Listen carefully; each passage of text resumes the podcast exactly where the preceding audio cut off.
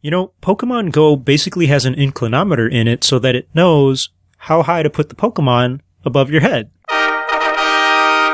Inclinometer. I N C L I N O M E T E R.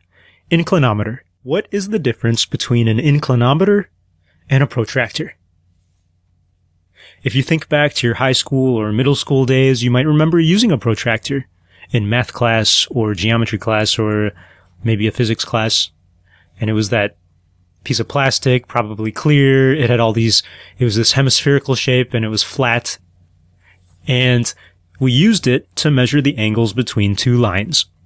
So I can distinctly remember being taught that all the internal angles of a triangle add up to like 180 degrees uh, we had to always use protractors to confirm that. And I was like, I was fine measuring one triangle. I trusted it. and they made us measure more and more triangles. So anyway, that's my memory of protractors. I don't have as boring memories of that, uh, like that with inclinometers. I first used inclinometers, I think in physics class, but uh, I first maybe used that word in work when I was setting up like mechanical testing jigs and stuff. What is an inclinometer then, and how is it different from a protractor? Well, the word inclinometer you might know from the ending part, that meter part of the word. The meter part implies that it's a measuring device. And the first part of the word is coming from incline. And what is an incline? It's a special type of angle. It's a very specific angle. It's the angle of a surface or the slope of a surface. It's the angle at which a surface makes with respect to uh, gravity or the perpendicular of gravity. You're basically measuring the slope of the ground, for example, the incline of, of the ground. And that is a very special angle. We aren't just measuring angles all over the place. I can measure the angle that a book makes when I open it between the, the front and back covers. That is not an incline. An incline is very specific. It's the angle with respect to gravity, basically.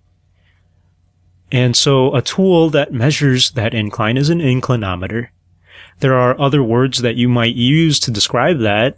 Uh, I think that astrolabes were used to do that when you're, if you're a pirate.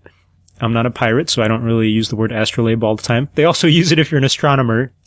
I might want to use that in more common situation. Uh, and you can use a protractor to become an inclinometer. So if you made a Venn diagram of protractors, some of them might be inclinometers.